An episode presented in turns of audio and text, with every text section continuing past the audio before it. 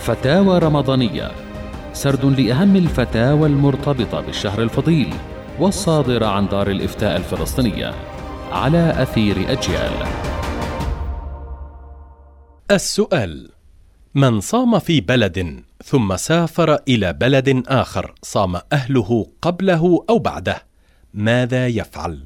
الجواب يفطر بإفطار أهل البلد الذين ذهب إليهم.